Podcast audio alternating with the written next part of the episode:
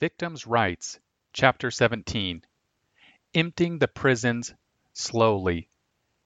Then his lord, after that he had called him, said unto him, O thou wicked servant, I forgave thee all thy debt, because thou desiredst me. Shouldest not thou also have had compassion on thy fellow servant, even as I had pity on thee? And his lord was wroth, and delivered him to the tormentors, till he should pay all that was due unto him. So likewise shall my heavenly Father do also unto you, if ye from your hearts forgive not every one of his brother their trespasses. Matthew 18:32 through 35. Debtor's prison, one of the horrors of any humanist age. The governments of the West closed them only in the final third of the 19th century. They had obviously existed as early as Jesus' era, but they did not exist in the Old Testament. Why did Jesus use the debtor's prison as his example of God's eternal punishment? Was he sanctioning the creation of an institution unknown to Old Testament Israel? No. On the contrary, he was demonstrating that until the day of judgment, God is merciful to men, allowing them to make restitution to their victims and to God for their sins. God keeps open the door for men to affirm the only restitution payment suitable in God's court of final judgment personal faith in the atoning, restitution paying, work of Jesus Christ on Calvary. Just as the rich Lord allowed his servant time to pay off his enormous debt, so should this servant have allowed his debtor time to pay off a much smaller debt. There is no doubt what this passage teaches. Once you are thrown into the cosmic debtor's prison of hell, there is no escape. Each person's debts are too large. There is only one way to get them paid off payment by one's kinsman redeemer but this is available only while a person is alive in this world. Thus, the imagery of the Old Testament's kinsman redeemer who bought his kinsman out of servitude, Leviticus 25, 47 through 49, was basic to Christ's message regarding his own role in history. In Israel, there was no prison system. Egypt had prisons, Israel did not. Why not? Because prisons do not offer adequate opportunities for criminals to repay their victims. A prison restricts the criminal's ability to make restitution, and restitution is the very essence of biblical punishment. Prisons restrict men's ability to repay. They also make it difficult for men to exercise dominion over nature. There is no restitution to victims by those in hell or in the lake of fire.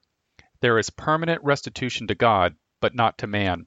In this sense, hell is outside history and the process of restitution and restoration. The debtor of the parable is cast into prison until every last payment is made. The debtor could get out only if someone else paid his obligations.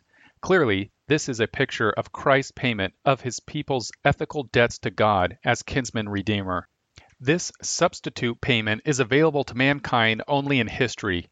Thus, the prison is illegitimate because it represents a denial of history and the opportunities of history. That Egypt should have prisons is understandable. Egyptians had a static view of time, Israel did not. The parable should have taught men not to construct debtors' prisons, but men generally refused to listen carefully to Christ's parables. They went on building them until very recent times. Instead of debtors' prisons, the Old Testament created a system of lifetime servitude or slavery. Victims could get immediate cash when the court sold the thief into slavery. Convicted criminals were allowed to work off their obligations. When the debt was paid to the buyer, the criminal went free. Unlike the debtor in prison who had no work and hoped only in the rich relative who might pay his debt, the criminal in the Old Testament had hope in the possibility of buying his way out of slavery by hard work. He learned the skills of liberty and prosperity in the very bondage of punishment. But modern man believes that he is wiser than God. He has become the classic wise guy. He sees slavery as a terrible evil, so he relies on prisons to do the work of restoration. A recent invention. The prison as a correctional and rehabilitative institution was the invention of the early 19th century reform movement in the United States. Visitors from all over Europe came to see these correctional wonders. The most famous of these visitors was Alexis de Tocqueville, who came from France in 1831 to see our prisons and who then wrote the most insightful study of American institutions in the 19th century, which also became the earliest major work in the discipline of sociology, Democracy in America, 1835-1840.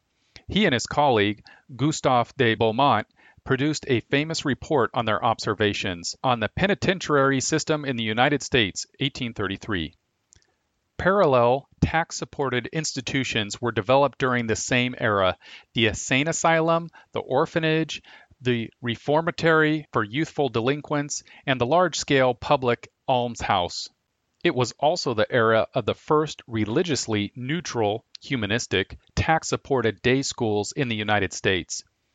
David Rothman writes Americans in the colonial period had followed very different procedures.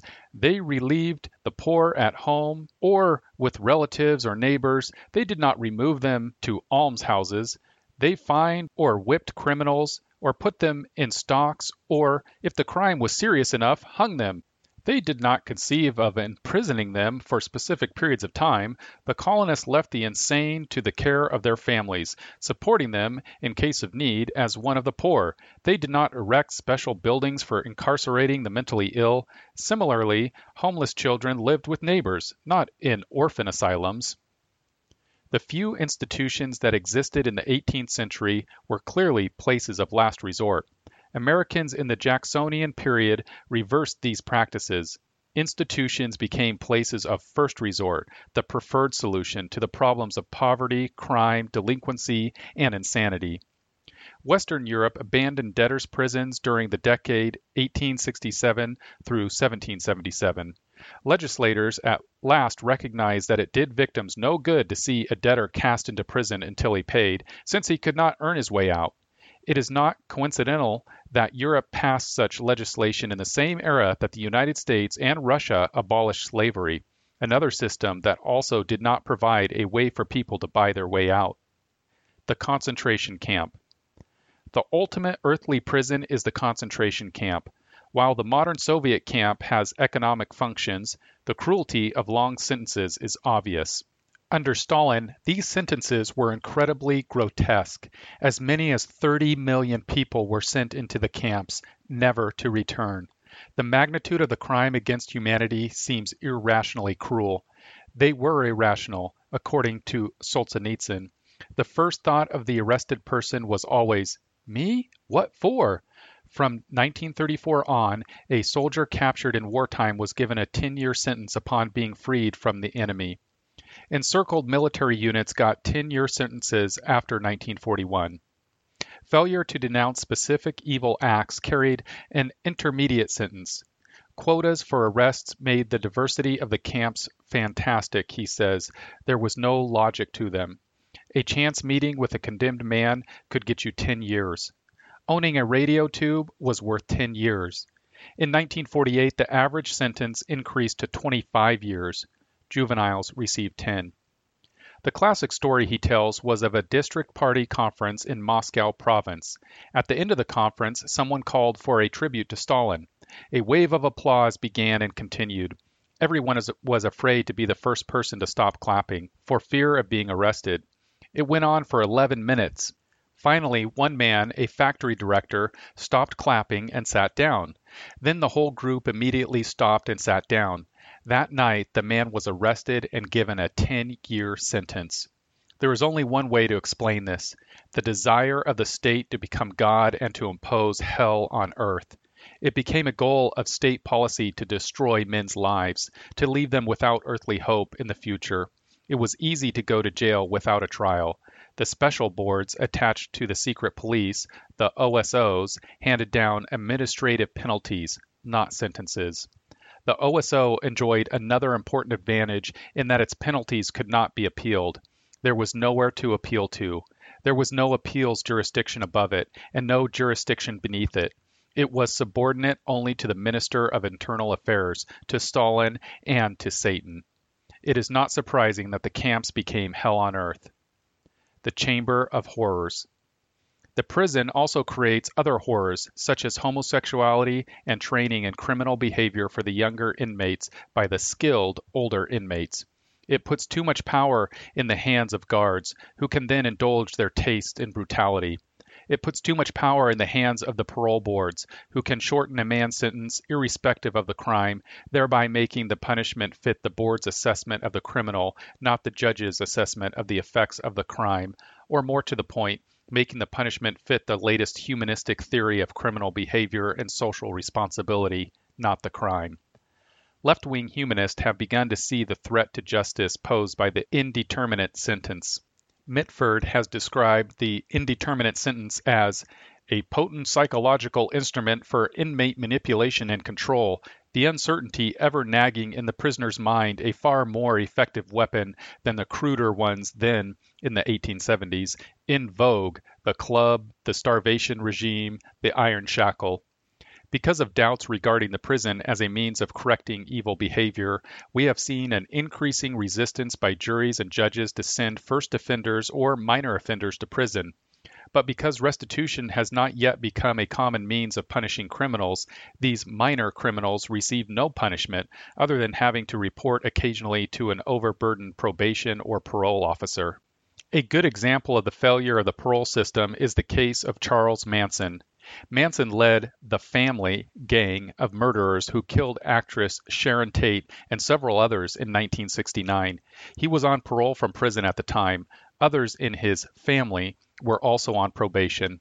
As a prosecuting attorney later wrote, Manson associated with ex cons, known narcotics users, and minor girls. He failed to report his whereabouts, made few attempts to obtain employment, repeatedly lied regarding his activities. During the first six months of 1969 alone, he had been charged, among other things, with grand theft auto, narcotics possession, rape, contributing to the delinquency of a minor.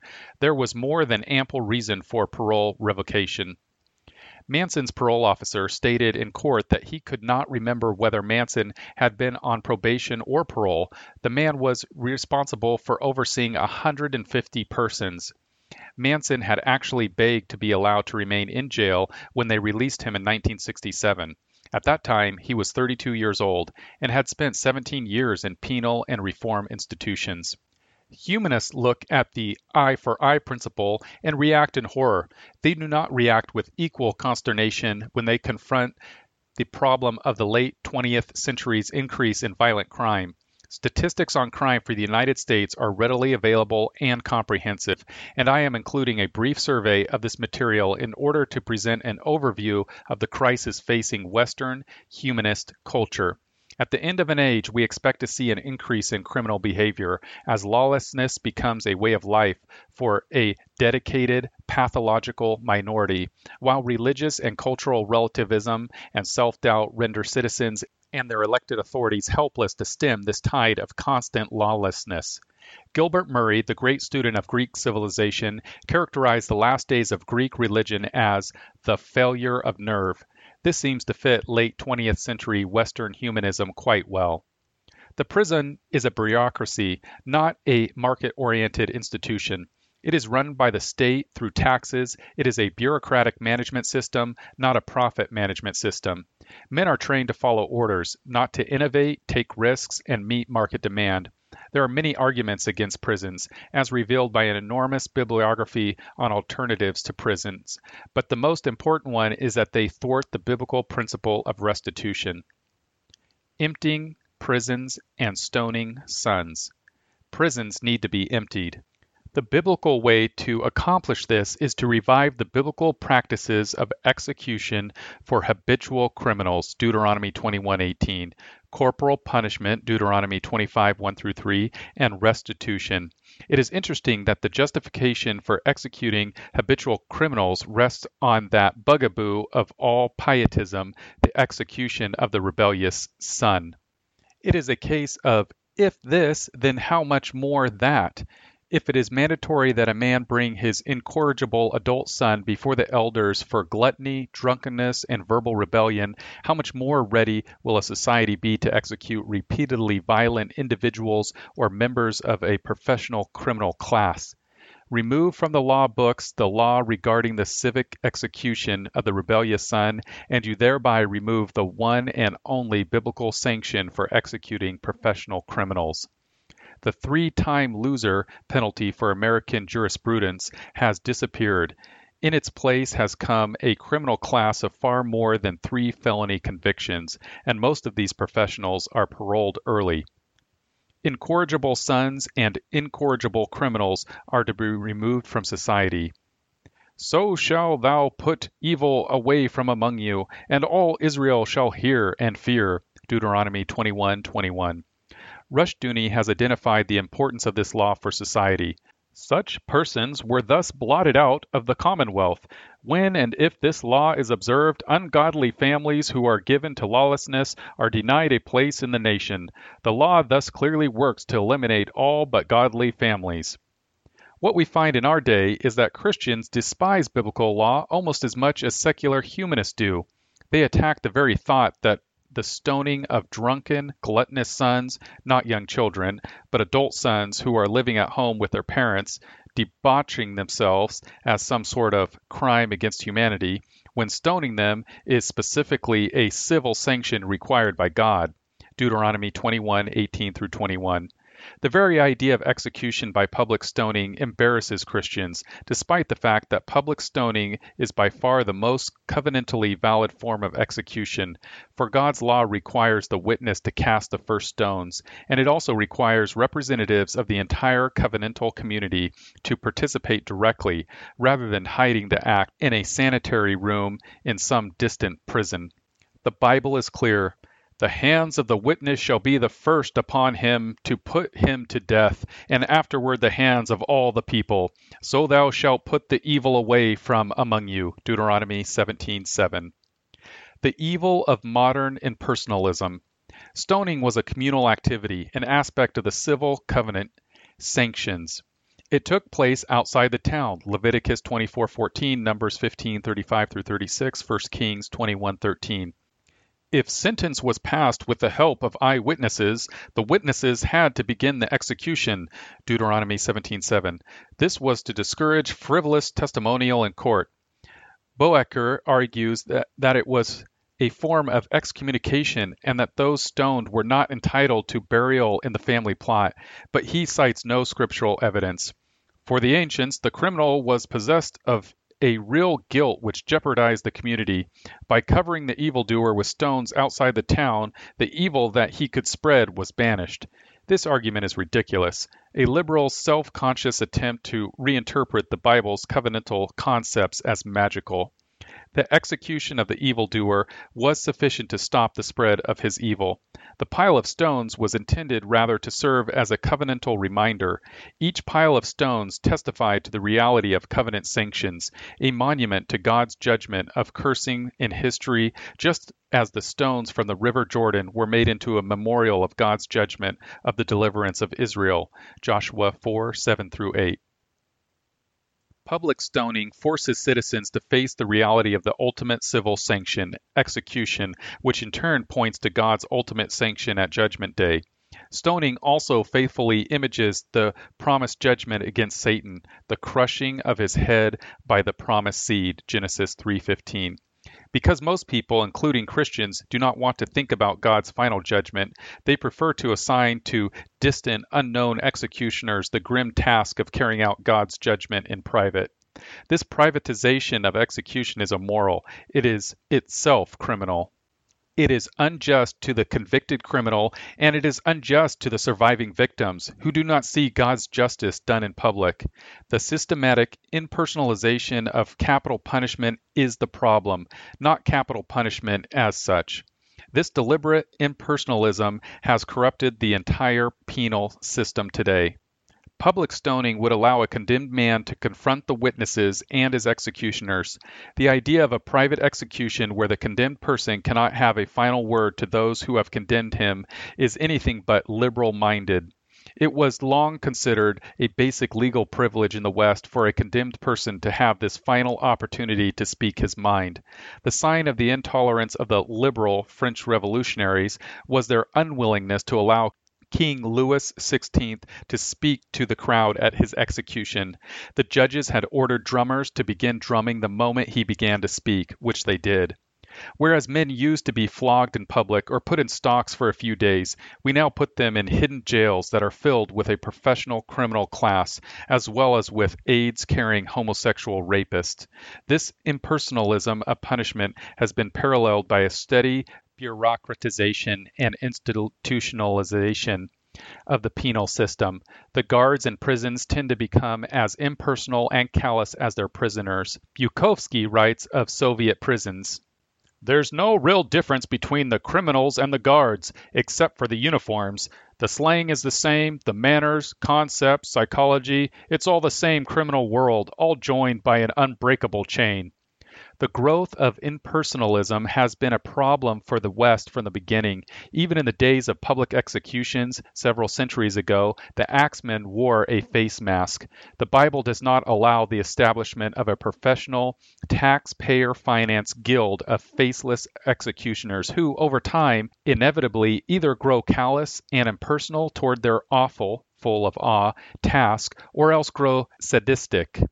Instead, the Bible imposes personal responsibility on members of society at large for enforcing this ultimate sanction.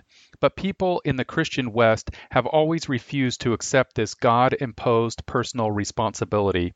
They prefer to make a lone executioner psychologically responsible for carrying out the sentence rather than participate in this covenantal responsibility as God requires. This refusal to accept personal responsibility by citizens has led to a crisis in Western jurisprudence in the 20th century. Decade by decade, the more consistent haters of God's law have become politically dominant. They have used the same kinds of arguments against capital punishment in general that embarrassed Christians had accepted in their rejection of public stoning. Step by step, society eliminates capital punishment. Men's hatred of God's law is steadily manifested covenantally in modern civil law. Conclusion The prison is a second best device. It does keep some habitual criminals locked up for part of their lives. It is sometimes argued that by keeping them out of circulation, the overall crime rate drops, but only if they are kept in prison. And even this case, there is only spotty evidence. The problem is this when one criminal is locked up, others move into the vacuum of crime. It may take time for the new entrants to become equally skilled, however. Still, prison is a threat. If a society refuses to execute professional criminals, then it must impose some kind of sanctions if evil is not to be indirectly subsidized. In short, biblical law is a package deal. It will not suffice to empty the prisons until the whole of biblical criminal law is on the law books and enforced, especially the death penalty against rebellious sons. Those who are appalled by this law are not sufficiently appalled by professional criminal behavior. The problem modern society faces is that we no longer honor the three biblical civil sanctions against crime restitution to victims, flogging, and capital punishment. We no longer think it is moral to sell a criminal into slavery in order to raise money to repay his victims. We no longer believe that such harsh penalties are morally valid. But God is not mocked. The result of this hostility to biblical law is a subsidy to the criminal paid for by his victims and potential victims. Taxpayers pay to keep criminals in prison for brief periods, and criminals have learned that in the modern humanist West, crime pays. Few get caught for any given crime. Few who are caught are convicted, and few who are convicted receive stiff sentences. We have created a system of temporary free housing for criminals. Dallas County in Texas is a good example. More people move through the Dallas County criminal justice system than in any other county except California's Los Angeles. Each month, 12,000 people go into the four county jails, and the same number are re- released. Over 80% of them are former occupants of the jail system. They seldom serve more than three months for their two year to 10 year sentences. Yet all this goes on decade after decade. Nothing changes. Nothing will, except to get worse, unless we return to biblical law. We will see either the tyranny of a political backlash or the ever more lenient handling of prisoners. What we have is a universally acknowledged failure the prison system but men prefer failure to biblical law. This is as true of Christians as it is of humanists. They hate biblical law, so they have become the criminal's potential victim. They prefer it this way.